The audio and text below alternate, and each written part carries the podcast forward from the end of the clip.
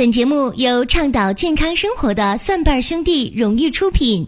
添加公众微信“蒜瓣兄弟”，给你更多惊喜。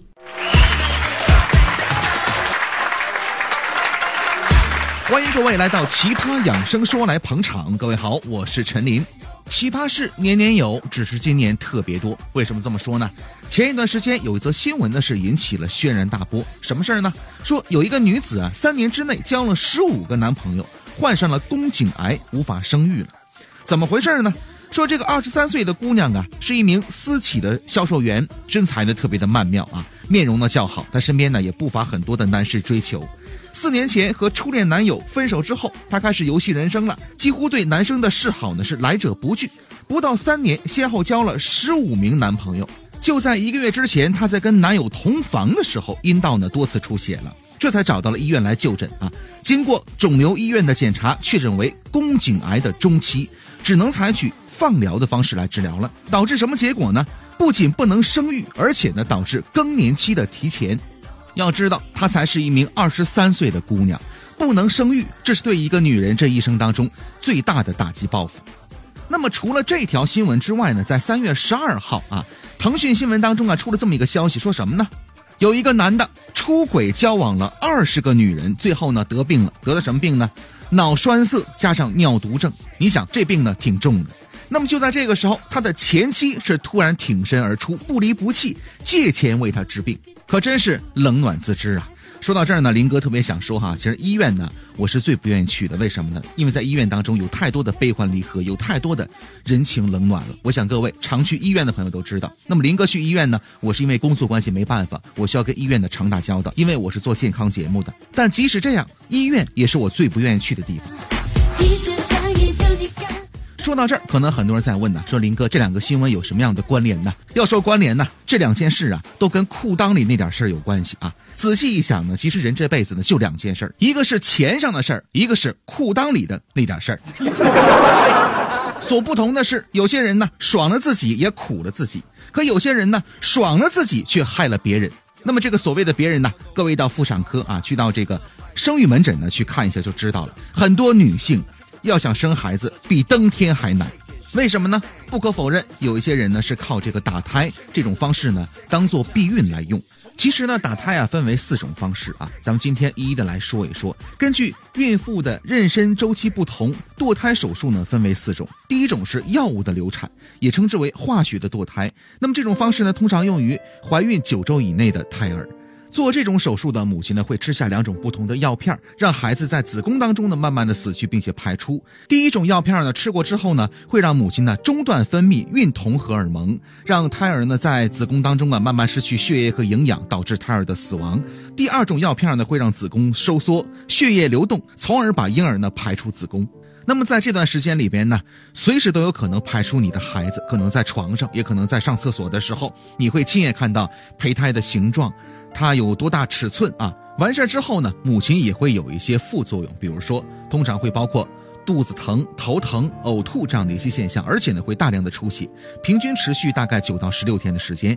百分之一的女性呢，甚至要到医院做手术来进行止血。那么第二种的打胎的方式叫什么呢？叫子宫吸引术啊。通常呢是在五到十三周大的胎儿身上来用的。那么这个阶段的婴儿呢，通常已经有了心跳、手指、脚趾、手臂和腿，但他们的骨骼呢还不健全。那么怎么来用呢？首先呢，医生呢会用这个阴道窥管来扩张阴道，之后呢打开子宫颈，接下来就是抽吸的导管了。在强力的吸引力的作用之下，骨骼脆弱的婴儿呢就会被导管呢分尸变成块状，被吸取出体外。那么通常在吸取之后呢，母亲的子宫啊就会是空的。但是为了避免还有婴儿的残留物在子宫之内引发感染，医生呢会再用这个勺刮勺啊来刮子宫，把余下的尸块呢跟胎盘一起刮出来。对于药物流产没有排干净的女性呢，也会用这种方式。需要说明的是，这种方式呢会让母亲承受一定的健康风险。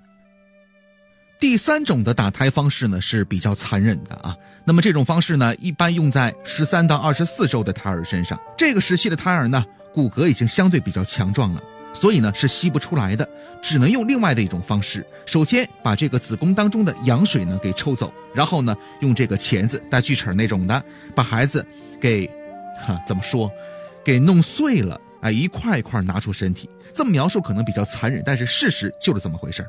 同时，在最后呢，医生一样会用这个刮勺儿来刮子宫内壁当中的残留物，同时呢也会清点一下之前夹出的这些尸块啊，是不是确定有腿啊、有头那之类的，我就不详细描述了，比较残忍。之后这个手术才算是完成啊。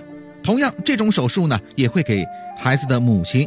女性造成非常大的这个负面的作用，比如说有二十五分之一的女性呢会被感染，而且呢会导致将来患上妊娠的并发症，并且增加母亲将来没有办法怀足月的风险。第四种的打胎的方式叫引产，这个呢可能很多人都比较清楚啊。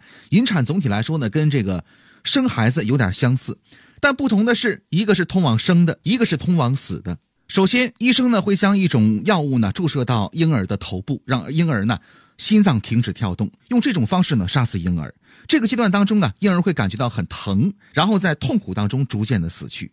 杀死婴儿之后，同样呢需要扩张子宫颈啊，为产下死婴呢做好准备。之后的过程就跟这个生孩子有点相似了。如果说不顺利的话，也会采取把尸体弄碎的方式啊，我都不忍心说这个词，然后呢把孩子给弄出来。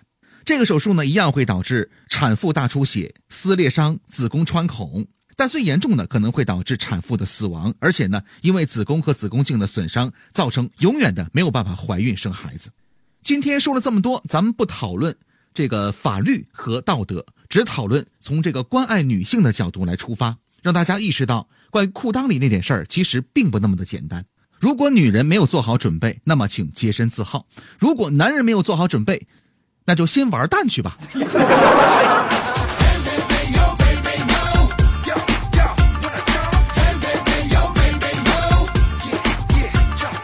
后呢，抱歉各位，今天节目当中没有什么笑料啊，也欢迎各位来关注我们的微信公众账号，搜索“蒜瓣兄弟”这四个字之后呢，加入关注。我们有健康养生的常识、互动的游戏，还有病例的语音问诊解析。欢迎大家来关注我们的另外一档纯中医养生节目，叫做《寻宝国医》。下期节目再会喽。